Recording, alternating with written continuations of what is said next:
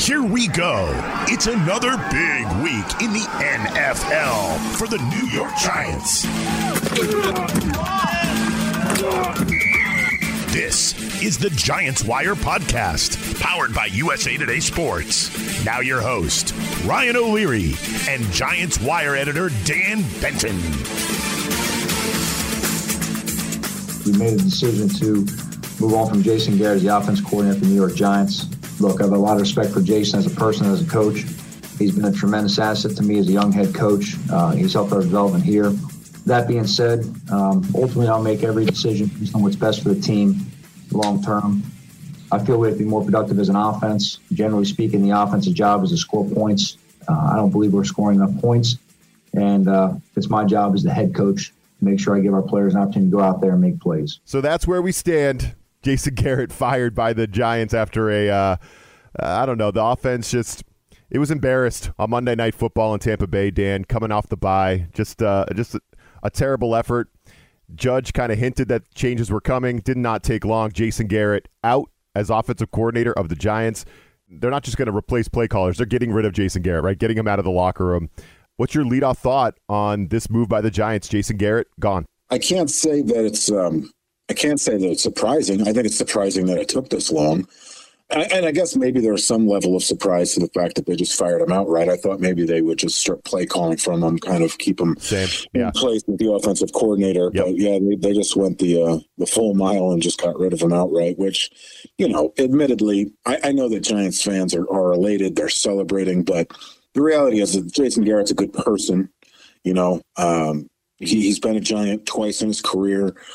Uh, he's done everything he could to help the team. You know, it hasn't worked, obviously, and uh, you know, there's there's some frustration over that, not just you know with the fans, but with the players, obviously, which we've learned about over the last 24 hours. There was a kind of a growing resentment in the locker room. Again, not necessarily against the man, but ag- against his job. You know, uh, where they go from here is going to be interesting. The next seven games will make or break a lot of players, a lot of personnel. Uh, maybe save jobs, maybe lose jobs. Uh, it's not the ideal situation to be in, certainly. Um, not where Judge wants to be. It doesn't necessarily reflect very well on him either, but that's another topic perhaps for later or another day. Here we are, reset button hit again. Jason Garrett, as you've talked about a lot on the show, Dan, tight with the Mara family. Mm-hmm. Uh, that's why he was unemployed for like five seconds when the Cowboys fired him, right? He was with the Giants pretty quickly after that. And, you know, ownership approving a move like this, it might as well be a memo to every other player and coach in the organization that heads are about to roll, right? I mean, they're all on notice now, a head coach and quarterback included, I think. They're not exempt. That was a debacle on Monday. I mean, how do you play your worst game coming out of the bye week? Well, you know, I again drilling back to some of this, you know, some of the numbers that we talked about, you know, last week, and then some of the other ones that have come up. Giants are 0 and 8 in their last eight games against defending Super Bowl championships. They're winless in primetime games that you know Daniel Jones starts, and even winless going back a little bit further than that.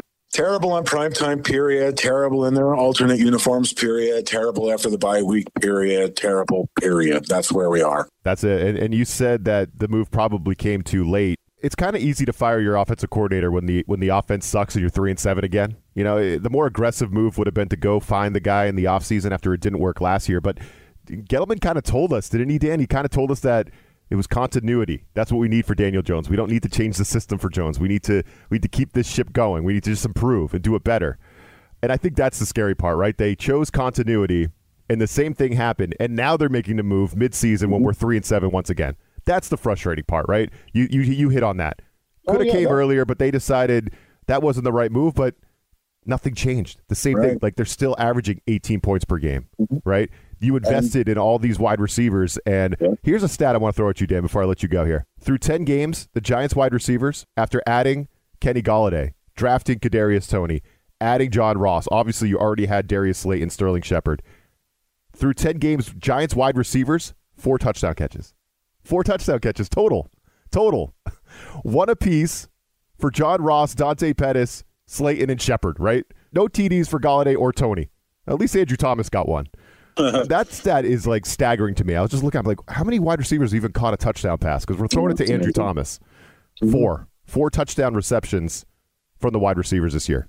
It's terrible. It's like, how do you wrap your head around that? It's just a bad offensive system. There's really no Yeah. other way. To, Yeah. There's really no other way to put it. And this is what we've been, you know, screaming about since the end of last season. And now there are reports surfacing that the Giants, the front office included, did debate whether or not to fire Garrett this offseason. And like you said, opted to go along with the continuity route. And um, when you have management, you know, weighing in on those kind of decisions and you know, these are the results. You kind of have to ask yourself how Mara and Tisch separate themselves from the chaos. They could point fingers all day long, but if they, you know, had input in this decision, and now it sounds like they did all along. Now, I want to be clear in what I'm saying. By all intents and purposes, they did not force Jason Garrett onto Joe Judge, even though that has been speculated. I know some people still aren't going to believe that that's the case, and it may not be. But from everything that we know publicly and even what we have heard privately, that is not the case. You know, I want to stress again that you know people can disagree with that. I personally don't even necessarily believe that myself. Um, Me either. But evidence is what it is, and facts are what they are until they're not. And right now, the reality is that it was a Joe Judge decision, and that's the sword that he's falling on, and that's the sword that he fell on on Tuesday after talking about the termination of Jason Garrett. That it was his decision, the coaching staff decisions are all his own. So that reflects very poorly, not on just on Joe Judge himself, but on Dave Gettleman, on John Mara, on Steve Tisch, on everyone in the front office who made that decision. Um, and the unfortunate fallout from that is that everyone other than Mara and Tisch will suffer the consequences because of their decisions. And that's extremely problematic, especially when you look at the fact that the Giants are now two months removed from an essential year one rebuild for the fourth time in 10 years. Let me say that again so people can grasp what it is that I'm round saying. and round and round we go. The Giants are two months away from a year one rebuild for the fourth time in 10 years. And you can't fire Marin Tisch. The Giants, unfortunately, are in a really bad spot because of that. And listen, I have nothing but the utmost respect for Marin Tisch, the Mara family in particular, dating back to Wellington Mara and beyond. Uh, but the mismanagement of this team is it's so poor that it's almost stunning in a way, really, because now we find ourselves in the situation where you're going down a seven game stretch. You're getting a new play caller in. Judge is telling you straight out that the offense is going to be more aggressive and different, which means Daniel Jones is going to have to change on the fly again. And the hand that he's been dealt and the hand that the offense has been dealt with all of these changes, even last year with coaching staff changes midseason, although they were on the lower level, it's unrealistic to expect high production from an offense when the parts are constantly moving and things are constantly changing. So the Giants have probably made the right decision by firing Garrett, but that comes with a consequence, and the consequences are going to be rather extreme.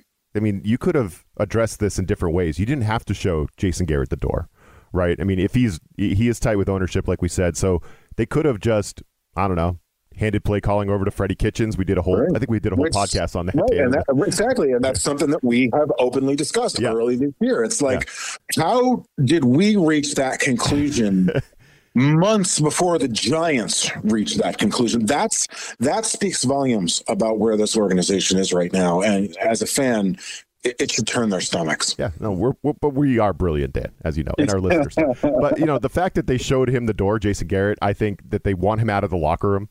It does scream like Judge. He's over it. The players in the locker room, they're probably over it. Like they wanted him removed from the whole situation. Like that, I think that's kind of telling.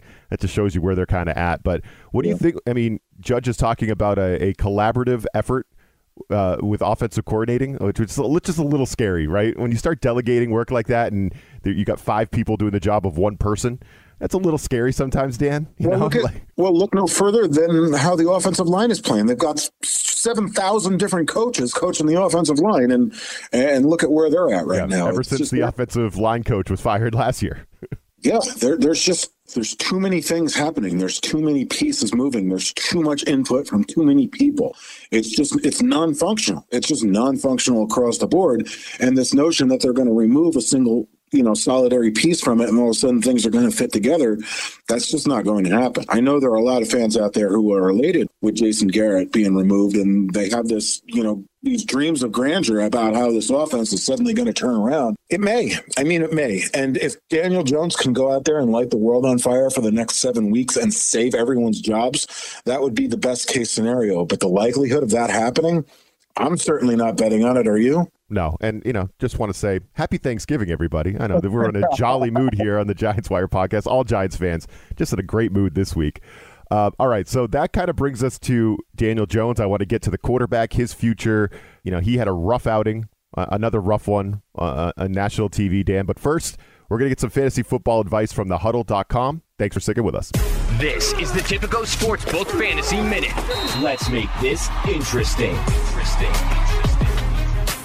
Wishing everyone a happy Thanksgiving, I'm Cory Bonini of thehuddle.com, here to bring you strong plays for Week 12. Seattle Seahawks quarterback Russell Wilson at the Washington football team. It feels weird to include him here because most people will suffer through his struggles, but the star passer has not gone over 11.3 fantasy points in each of his two games since returning from finger surgery. Wilson doesn't even have a touchdown pass in those two games. The Washington defense has allowed seven quarterbacks to post 27 plus fantasy points in 2021, and five times the signal caller has accounted for three plus touchdowns. This presents a great chance for Wilson to get back on track. Houston Texans running back Rex Burkhead versus New York Jets. No team has been softer against running backs in the last five weeks than New York. The position has steamrolled this unit, going for 123 rushing yards per game, the second most, and a touchdown every 9.9 attempts. That's the highest frequency. The veteran back saw a team high 18 carries last week, but he did average 2.2 per tote. That said, 15 to 18 carries versus this defense would make Burkhead an intriguing gamble for your flex spot. Understand what kind of risk you're taking, but it does help a little bit after Phillip Lindsay was released. Wide receiver Kendrick Bourne, New England Patriots versus the Tennessee Titans. Bourne has caught four passes in four of the last six games, including two touchdowns, and he has averaged 12.1 PPR points over that span. The Titans have allowed 18 receivers to catch at least five passes in 2021, and 11 players went for 17.4 PPR points or more. The Titans have been one of the toughest teams on the ground versus running backs, which could lead to slightly more passing from Mac Jones. Bourne has wide receiver 3 or better value in most formats. New York Giants tight end Evan Engram versus the Philadelphia Eagles. On the heels of consecutive games with touchdowns, Engram had a great matchup versus Tampa Bay, but was held to only 12 yards on two catches, despite being targeted five times. Veteran tight end Kyle Rudolph hobbled off the field late in the game with an ankle injury, and his status for Week 12 is uncertain. What is certain? This is the best possible matchup for the position. Philadelphia has granted the most receptions and yards per game to the position, and a touchdown allowed every 10.3 grabs is the ninth highest frequency, coming in the volume of four scores over the last five games. All things Giants passing game amounts to risk, but there's plenty of reward here if you're willing willing to take the chance. For more award winning fantasy football news, tips, and advice, please be sure to check out thehuddle.com. That was your Tipico Sportsbook Fantasy Minute. Win your fantasy football league with thehuddle.com and use them to dominate player prop bets at Tipico Sportsbook. For a limited time, new Tipico Sportsbook users in Colorado and New Jersey from this podcast will enjoy a special welcome bonus. Get your bonus today at usatodaybet.com slash podcast. That's usatodaybet.com slash podcast. See Tipico.com for terms and conditions. 21 plus only. Gambling problem? Call 1-800-GAMBLER in New Jersey. 1-800-522 4700 in Colorado. All right, Dan. I guess uh, well, if you want to use the play caller as an excuse uh, for Daniel Jones playing one of his one of his worst games, I think. I, I, he I know he played pretty poorly against the Rams earlier this year too, and that that was a debacle. But you know the optics of Monday night was just so rough. Like right. you know you got to you got to see the best in the business, right? Daniel Jones versus Tom Brady. Right. Now Brady it has right. It couldn't have been a worse contrast yeah, yeah. for the Giants. The optics are tough. Brady has 29 touchdown passes. He leads the league. Daniel mm-hmm. Jones has nine. It just shows you how far off the Giants are, right, from these offenses that are actually functioning. But here's like the big question, Dan. The Giants are in this really weird, awkward, difficult spot where they have Daniel Jones, who's now 11 and 25 in his 36 starts for a variety of reasons. It has not worked out. He's been up, he's been down. Like I could read off his uh, his passer ratings, right, since week one. 90.7, 102.2, 90.9, 108.5. Pretty good in the beginning, right? 65.5, 44.7, 95.9, 96.1, 104.2, and then 57.7 in this last one. Just up and down all over the place. You don't know what to expect. Why are they in a tough spot? Because now they have to try to evaluate a quarterback. They pick number six overall. Midway through another abject failure of a season, right? Three and seven. It's going down the drain. And they need to make a decision on his fifth year option this coming spring while they could have two top 10 picks in the draft. And this is a really awkward spot where you're evaluating a quarterback, and I don't think it's conclusive, right? For all these different factors. It's hard just to say Daniel Jones sucks. It's also hard to say he can play and he's the guy. We're stuck somewhere in the middle. I don't know how the Giants make this call. This is a really, really interesting spot. Now, two weeks ago on the podcast, I think I did a whole segment on how Daniel Jones. We're not worried about a quarterback in this draft, right? But this is where this is how it changes in the NFL, right? Here we are. I think this is a really tough spot for the Giants when they're trying to evaluate their quarterback.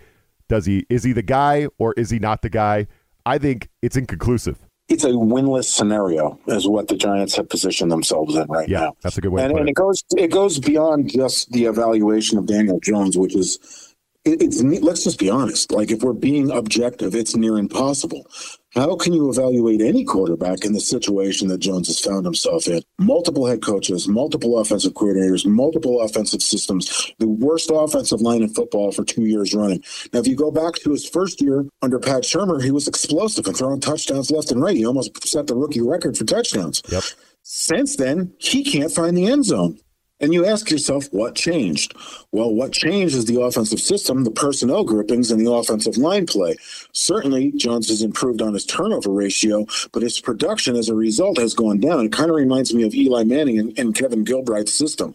Yeah, he turned the ball over a lot, but he was electric. He was winning Super Bowls, throwing touchdowns. Sometimes you have to be overly aggressive, and you just have to take a couple turnovers and rely on your defense to play well. That's a whole other issue with the Giants right now that's a topic for another day. And then when you start to look ahead, like you said, the Giants are likely to have two top 10 picks.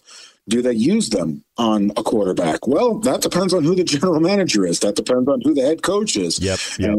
Now we find ourselves in that cycle again, where it's like we're going to force Judge on the next GM, which is going to limit our our names in the GM search. And then Judge is he going to hitch his wagon to uh, to Jones, which it appears that he is you know has full intent to do.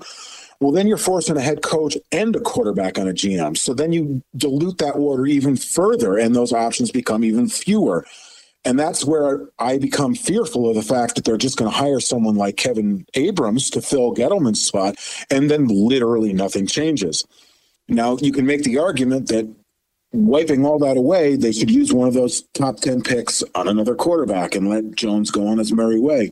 Well, that's all well and good. But if you watch that game on Monday night, name a single quarterback in the history of the NFL that can survive when your offensive line is so bad that the defenders beat them so easily that they think it's a screenplay and drop into coverage because it is unrealistic that they could possibly beat a professional left tackle or right tackle that easily. And then you have the wide receivers who converge five yards down the field on a you know on what should be a seven yard route and literally run into each other and fall down. Yeah, that was rough.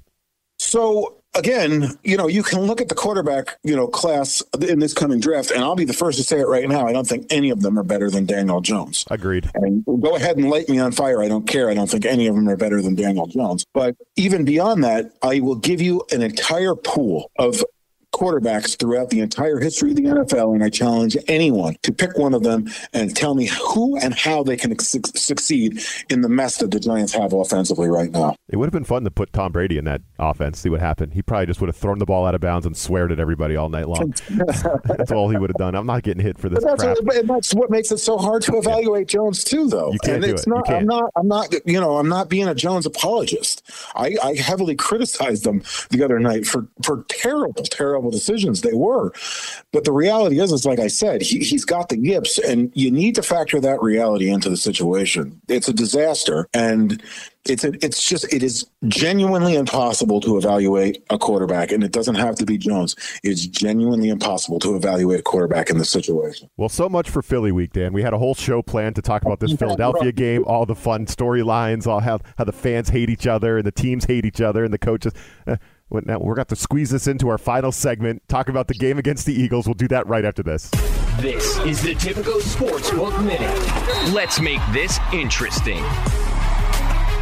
What's up? This is Jeff Clark from the Bet Slippin' Podcast presented by SportsBookWire.com. I'm here with my handicap and homie Nathan Beagle to break down this week's Sunday night football game between the Cleveland Browns and the Baltimore Ravens. The Baltimore Ravens are favored three and a half. The total is 45 and a half. I'm on the Cleveland Browns getting three and the hook. Football Outsiders actually grades the Browns higher than the Baltimore. I think it could be a get right spot for Cleveland's offense playing against a banged up uh, Baltimore defensive line and a banged up Baltimore secondary. Nate, how do you see this game playing out? So Baltimore averages the most rushing yards per game, and the Browns are giving up more than 165 per game. Give me Lamar in the points. Also, the Browns have not lost by less than three this season. Three and a half it is. That was your Tipico Sportsbook Minute. For a limited time, new users in Colorado and New Jersey from this podcast will enjoy a special welcome bonus. Get your bonus today at usatodaybet.com slash podcast. That's usatodaybet.com slash podcast. See Tipico.com for terms and conditions. 21 plus only. Gambling problem? Call 1-800-GAMBLER in New Jersey. 1-800-522-4700 in Colorado.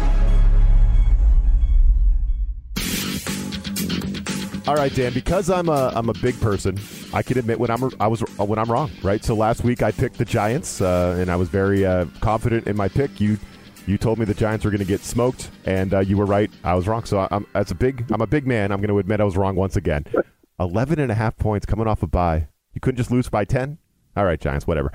Um, now it's Eagles week, and Giants fans are probably fired up. There's a lot of storylines that we can get into uh, coming into this one, but I don't think Giants fans are going to like my take on this. I, I think that uh, the Giants are in some trouble here because while you've been putzing around uh, and just you know firing your offensive coordinator and you can't get anything right, the Eagles have been like smacking teams in the mouth. Dan, they are a smash mouth football team that can also score points. Like they're scoring points at like a crazy clip. They've won three of their last four. They scored 44 versus the Lions, 30 against the Broncos, and 40 against the Saints last week. And they're only lost in the last four, 27 24 to the Chargers. So the Eagles are this interesting team where they run the ball like 40 to 50 times a mm-hmm. game, and they're smash mouth and they're physical and they're hard to beat. And when you're a team in disarray, I don't know if this is the team you want to see on your, you know what I mean? Like the Giants. I don't know if this is the game you want on your schedule right now. I don't know if the Giants are in a good spot to be facing the Eagles, who are going to come and try to smack them in the mouth. So I don't love the matchup. I'm kind of on the Eagles right now if I had to pick a pick. What do you think? I think that despite literally everything that I've said in this podcast so far, this might actually be exactly what the doctor ordered. Oh, you stop it, Dan. You stop I it. I- I know that nobody wants to hear it, and I know that I'm going to get you know nonsense all week long. I really believe that despite the entire disaster that the Giants have going on right now, the fact that they're going to change offensive systems, their guys are getting healthy, even more guys, potentially Sterling Shepard, are going to come back. They're going to open up the offense. They're going to be aggressive. Whether that functions or not behind that offensive line, I don't know. My hope is, and I think Giants fans should hope that uh, Bredeson comes back this week and, and helps shore up at least a little bit uh, on the inside. I think that Graham is going to come in and know exactly what's happening with the Eagles. It's obvious that they're going to try and pound the ball. There's no other way around it. You're going to have to drop a spy on Jalen Hurts. You're going to get Logan Ryan back in the game. Uh, hopefully, you can get Lorenzo Carter back, who fills that spiral particularly well. And you're going to have to key in on making him beat you with the arm and not his legs. And I think if they're able to do that and shore up themselves defensively on the interior, that they stand a very legitimate chance of winning this game. And beyond just that, beyond just the emotion of the game, based on everything that happened last year, this is going to be a defining moment for Joe Judge. And his players are going to know that and say whatever you want about Joe Judge and how he coaches and how he manages the clock. His players fight for him. They continue to fight for him. They continue to play hard for him. They love the guy. That's a reality. You can see it. You can hear it. You can see it on the field every single week. And they know damn well that they cannot lose this game for Judge. You know, it was the that former tool bag head coach Doug Pederson. You know, th- that, that was the guy that put the final nail in our path to the playoffs Right. talk last season. Dan, Right, remember he he put he he put the RIP on our path Oh. talks. Yeah. You know darn well that that's going to be a topic of conversation Yeah. for the Giants this Oh, week. yeah. To- total no BS. No doubt about it. BS. The Eagles threw that game, so Washington would win the division and not the Giants. And Joe Judge called them out, and it was excellent. I think we all loved it, right? We all love that. And then Pederson gets canned for you know that everything that happened in that debacle. And, uh, and and then the Eagles screwed the Giants over in the draft as well, right? That Weasley yeah. trade with the Cowboys yeah. to legitimately steal DeVonta Smith out of our hands. Like we had DeVonta Smith, right? He gets in, and the Eagles stole him, and then that you know that sends the Giants on a path to trading back with the Bears and getting that haul of picks back, and then getting Kadarius Toney at number twenty overall. But yeah, there's a lot of storylines. Eagles Giants. I think the fans are into it. They're, the fans are going to be loving your pick, Dan. Eagles are three and a half point favorites on uh, Tipico coming to East Rutherford again, I'm on the Eagles. So one team is playing better football than the other, but you sound like you're not only picking the Giants, you think there's an outright win in the making here for the Giants? I do. Yeah. I do. Yep. I absolutely do. I, I can't tell you offhand what my what my score prediction was. It's going to print tomorrow, and I can't remember exactly what it was. Uh, but I am picking the Giants to win outright. I think that the emotions of everything are going to carry over.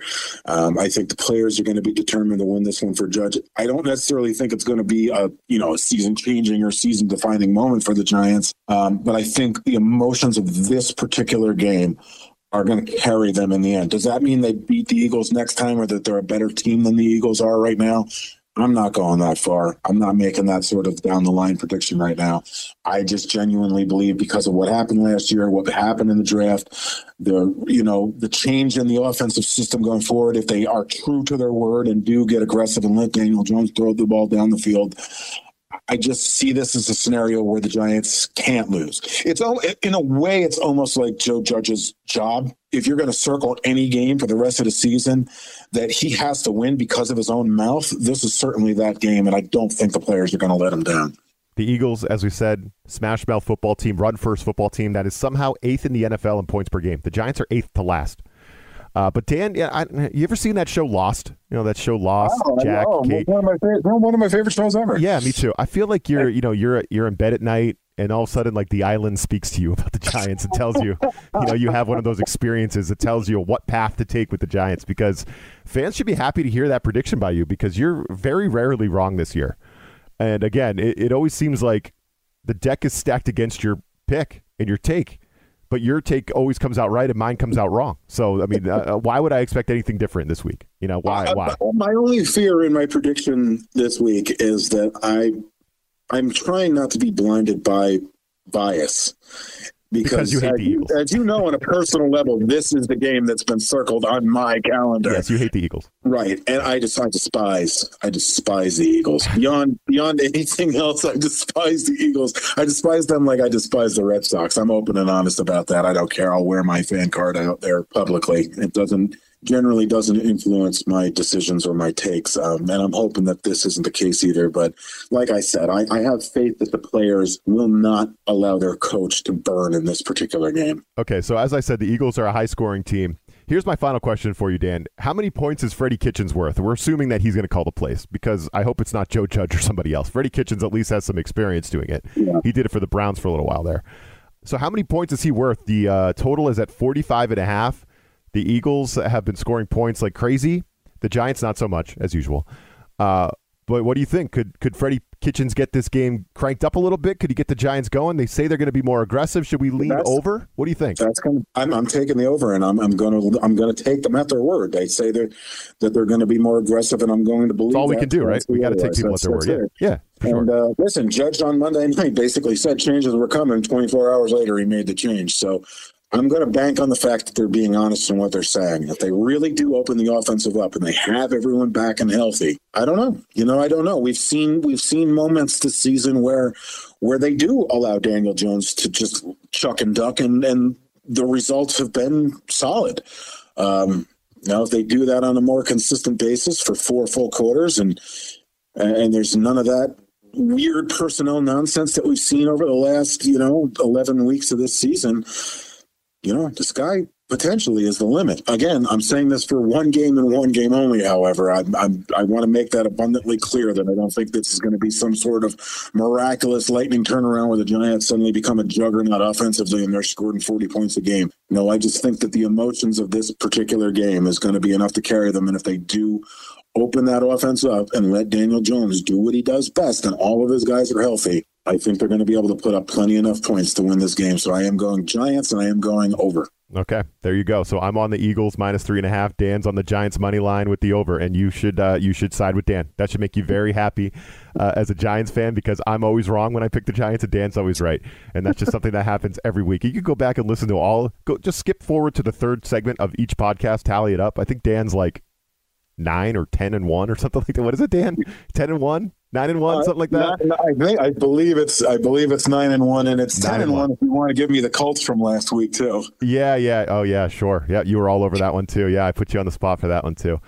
Yeah. Thank you, thank you, Colts. That was good. No, thank, thank you, helping out my Patriots. But all right, Dan. So that was uh, that was a good show. A lot to cover there. Uh, I just hope your football team hasn't spoiled Thanksgiving for you. I hope you can still enjoy your uh, your food this week. You know, like uh, it's it's been a rough week Giants they, they, sure. they, gave us all off on Thanksgiving, so I'll, I'll take it. That's that's that's that's what I'll take right there. And I do want to say to everybody listening, you know, happy Thanksgiving. I hope everybody enjoys enjoys Thursday, enjoys some football, and enjoys time with their family and friends.